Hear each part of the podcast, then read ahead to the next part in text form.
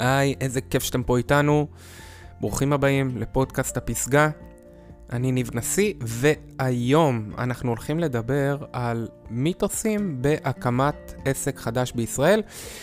שימו לב, חבר'ה, שמגיעים אלינו ושואלים אותנו שאלות, לקוחות שרוצים לבוא ולהקים עסקים חדשים ומתייעצים איתנו, אז uh, החלטתי להביא לפה כמה מהנושאים שכל הזמן עולים, ואני רוצה לעשות קצת סדר.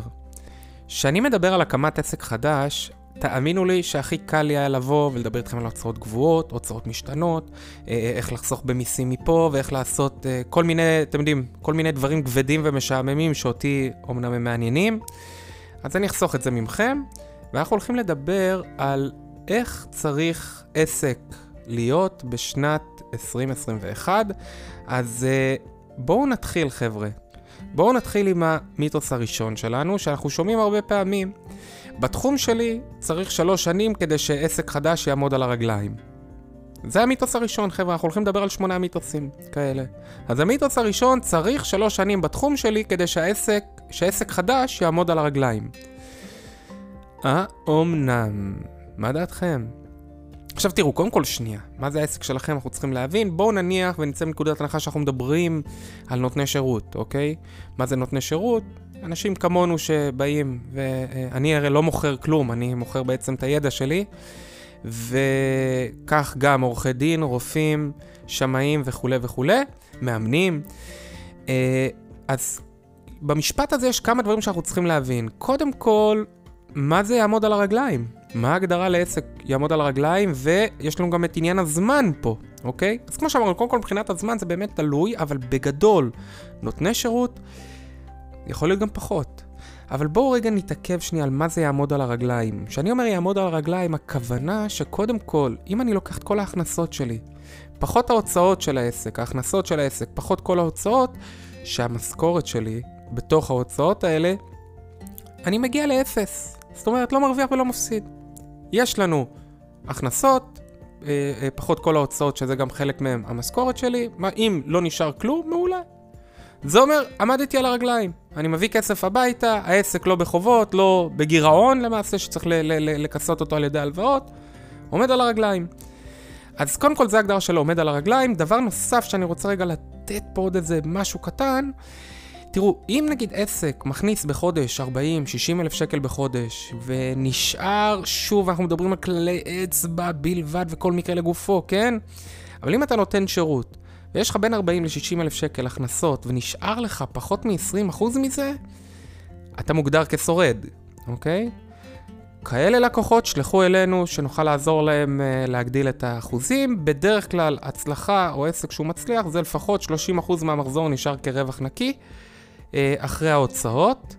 זה כלל, שתדעו, איזה כללי אצבע כאלה שבאמת תבחנו בעסקים שלכם, אוקיי?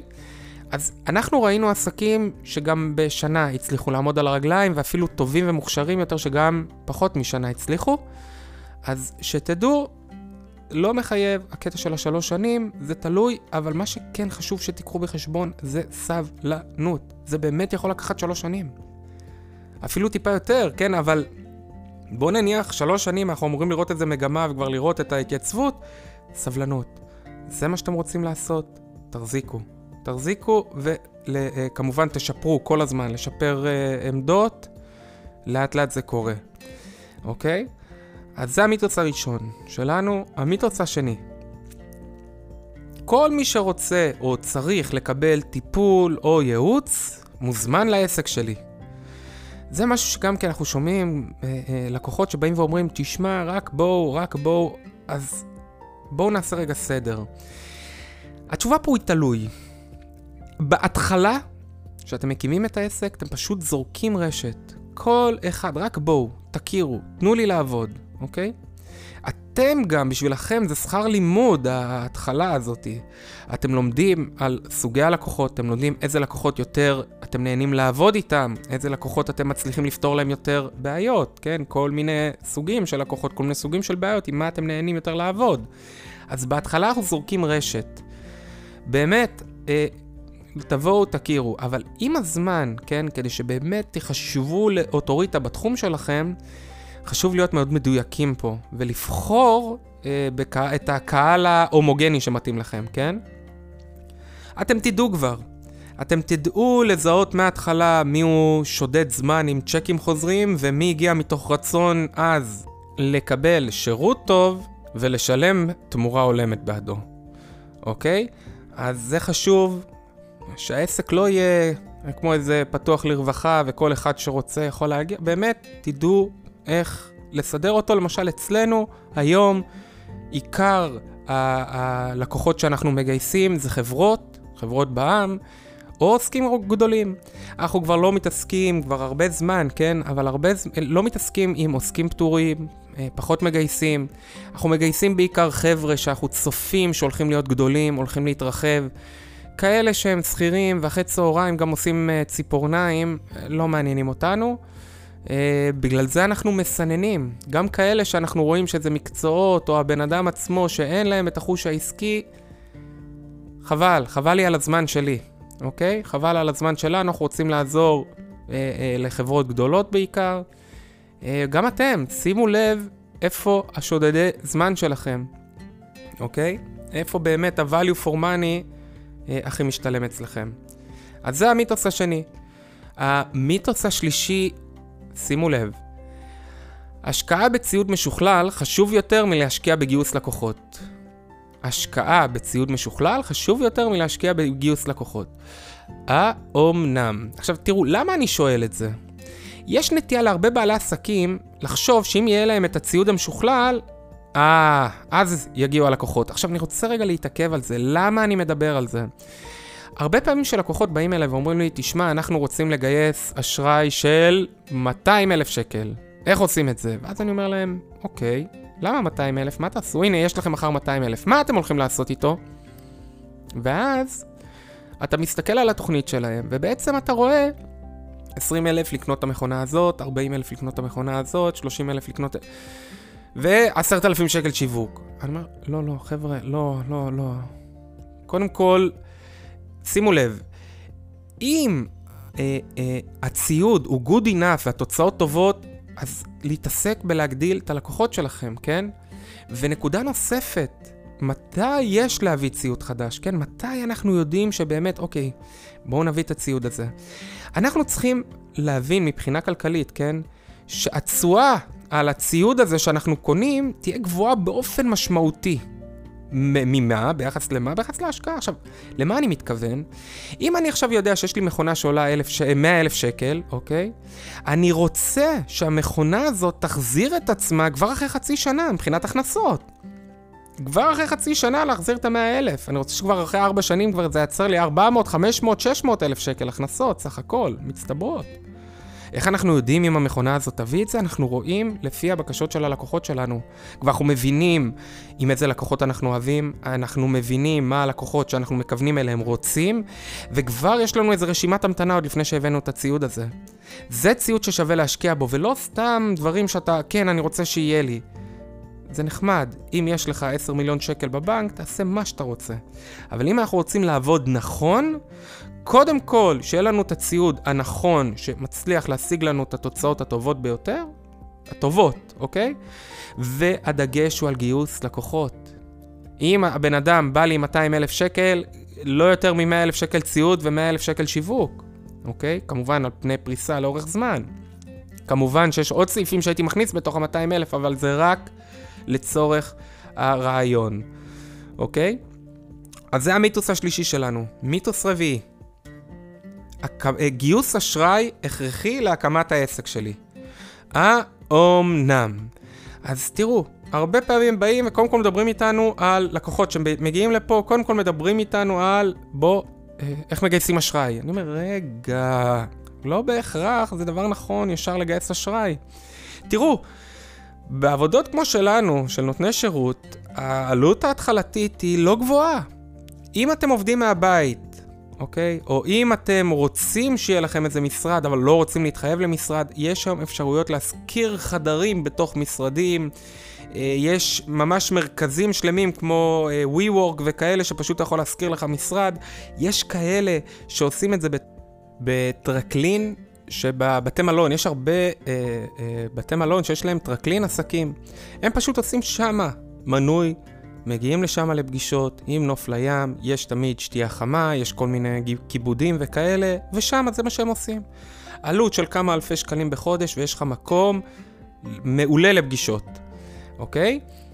אז גם את העלויות האלה אפשר לחסוך ולא חייב ישר לקפוץ על איזה משרד או קליניקה, משהו מפואר שבאמת אה, יעלה לנו הרבה ויגמור לנו את התזרים, באמת יצריך מאיתנו גיוס אשראי. העלויות הגבוהות, הראשוניות, בהתחלה, בדרך כלל זה עלויות שיווק, אוקיי? אם אתם עובדים עם מלאי ומוכרים סחורות, אז מן הסתם הקו אשראי מול הספקים, זה מצריך מאיתנו עלות ראשונה אה, גבוהה, ראשונית גבוהה. אה, ו- ושוב, אפשר להסתדר גם בלי גיוס אשראי אה, גבוה, אפשר לקחת איזה אה, אה, הלוואות קטנות יותר, או אפילו, תשמעו, אם אתם בני 30-40 ועבדתם שכירים כל החיים, אני מאמין, ש... מאמין ומקווה שיש לכם לפחות את המאה אלף שקל הפנויים, שאתם יכולים להרשות לעצמכם לעשות את הדברים האלה. למרות שהיום האשראי כל כך זול, שימו לב, אני שם פה כוכבית, כי זה עניין של זמן עד שהריבית תעלה. אבל זה נדבר כבר בפרקים אחרים. אז כן לקחת בחשבון, אבל המשפט הזה של גיוס אשראי חייב או הכרחי להקמת עסק הוא לא תמיד נכון. אוקיי, אז זה המיתוס הרביעי שלנו. אנחנו ממשיכים. או, זה מיתוס מאוד מאוד uh, מוכר ורווח. העסק שלי חייב מיתוג ושם. האומנם? עכשיו שימו לב, פה אני חייב לדבר על זה כמה שניות, על הדבר הזה. אנחנו קודם כל צריכים להבין מי הלקוחות שלנו, ואז נוכל לייצר מיתוג. המיתוג, כל הרעיון שלו הוא לתת פתרון ללקוחות. המיתוג לא צריך לבוא ולספר לי מי אתה, מי את. סליחה, מתנצל מראש, אבל אני ואתם לא מעניינים אף אחד. אף אחד לא, לא מעניין אותו מי אני ומה אני. מעניין אותו מה הפתרון שאני מציע לו. בגלל זה אני אבוא אליך. איזה פתרון אתם מציעים? מה הפתרון שאתם נותנים ללקוחות שלכם ואיזה לקוחות אתם רוצים? זה המיתוג. למשל, אה, אני מתמחה ב... אה, אה, אני רופא ואני מתמחה בהשתלה לקרחות, לפתרון להתקרחות של נוער. אז המיתוג שלי, כל הצורה של כל העסק שלי צריכה להיות בנויה על קרחות של נערים, אוקיי? אז קודם כל אנחנו צריכים להבין מי הלקוחות שלנו, ורק אחר כך לדאוג למיתוג והשם. אל תדאג למיתוג שלך, צא, תעבוד. קודם כל צא לעבוד. אתה לא צריך להשתולל על לוגויים וכרטיסי ביקור וכל מיני דברים כאלה. קודם כל תבין מה העסק שלך פותר. קודם כל תבין שלפתרון של העסק שלך יש לקוחות, יש לזה ביקוש. בוא נבין את זה, בוא נראה שזה מעניין אותך בכלל גם, אוקיי? אז כל הרעיון הוא בעצם ליצור מסר שגורם לזה שמסתכל עלינו, כן? זה שרואה את המיתוג שלנו, לבוא ולהגיד, או, oh, זה מעניין הפתרון שהוא מציע, אני, אני רוצה לשמוע עוד מהבחורצ'יק הזה, אוקיי? אז שימו לב למיתוס הזה. אנחנו ממשיכים למיתוס השישי, שהוא מאוד מוכר. אני מפחד להיכנס לעולם העסקי כי זה תובע המון זמן.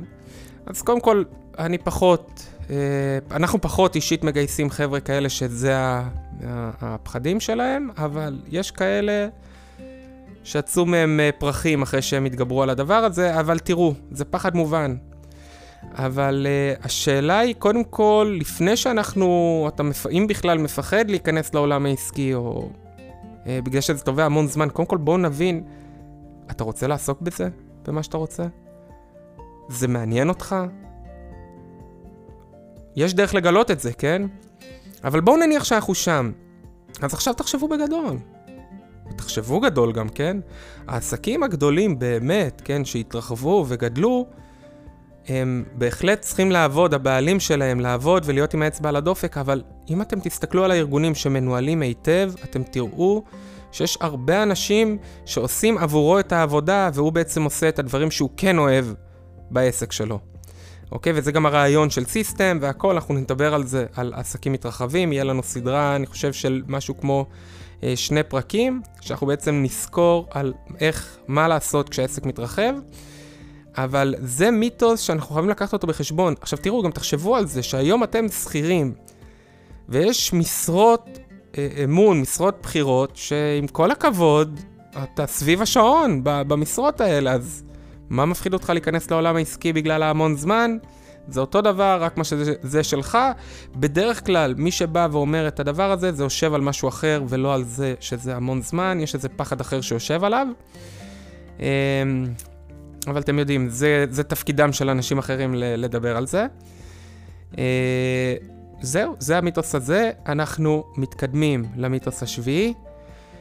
או, כשיש עסק, אז תמיד יש אי-ודאות עם התזרים מזומנים. כשיש עסק, אז תמיד יש אי-ודאות עם התזרים מזומנים. אז נכון, זה אחד הדברים הוודאיים היחידים שיש בעולם העסקים. מה הדבר הוודאי היחיד? שיש אי-ודאות, בייחוד עם התזרים מזומנים. אבל הלו, יש לזה היום פתרונות, חבר'ה. אני אתן לכם דוגמה. מבטיח, זה התרגיל הכי קשה שנעשה היום. בואו נניח שאנחנו קונים אה, אה, מוצר ב-2,000 שקל ומוכרים אותו ב-20,000 שקל. אז אתם תבואו ותגידו לי, פצצה, נכון? אנחנו מרוויחים, בוא'נה, יש לנו פה רווח של 18,000, אמריקה. אבל מה אם אני אגיד לכם שהלקוח משלם לי את ה-20,000 שקל האלה ב-20 תשלומים? כלומר, כל חודש אני מקבל 1,000 שקל. אז מה יקרה? איך התזרים שלנו ייראה? בחודש הראשון, נניח שאנחנו קונים במזומן מהספק את ה-2,000 שקל, הוצאנו 2,000 שקל, ובחודש הראשון קיבלנו 1,000 שקל, נכון? כי זה 20 תשלומים. כל חודש 1,000 שקל. כלומר, כבר בחודש הראשון אני מסיים במינוס 1,000, שימו לב, מינוס 1,000. מפסיד, מופסד בחודש הראשון. מבחינה תזרימית אני פחות 1,000 שקל בקופה. חודש השני אני מקבל את ה, אה, עוד 1,000 שקל, אז כבר אני break even, וחודש שלישי מקבל את ה-1,000 שקל הנוסף, ואז תודה לאל. מפה זה הולך וגדל. אין לי בעיה. אין לי בעיה עם החודש השלישי ואילך, אבל יש לי בעיה עם החודשיים הראשונים. אם קורה עסקה אחת כזאת, בסדר, אני יכול להסתדר עם אה, גירעון של אלף שקל בתזרים מזומנים, אבל מה קורה אם אני עושה 60 עסקאות כאלה? 100 עסקאות כאלה? מאיפה אני אביא את המאה אלף שקל האלה עכשיו אה, שלא... נגיד, נניח ועשיתי 100 עסקאות כאלה, מה זה אומר? שילמתי 200 אלף כדי לקנות את החומרים האלה, וקיבלתי רק 100 אלף. מאיפה אני מביא עוד 100 אלף שקל אה, אה, מזומן? אז יש לזה פתרון, חבר'ה. יש היום הרבה חברות אשראי, כמו גמא, למשל, שבעצם נותנים לכם ניקיון. הלקוח ישלם ב-20 תשלומים, אין בעיה. אבל אני, אני מקבל את הכסף עכשיו, את כל הכסף. חברת האשראי בעצם תבוא ותגיד לי כך, אני נותנת לך את כל הכסף מראש, יעלה לך, יעלה לך אחוז, או אחוז מסוים מהעסקה, לא הרבה. כלומר, במקום לקבל 20 אלף, ב-20 אלף ב-20 תשלומים, אתה תקבל בתשלום אחד 19 וחצי אלף. שווה? שווה, ופתרנו את הבעיה של הוודאות, עם ה, אה, אה, של האי-ודאות עם התזרים מזומנים.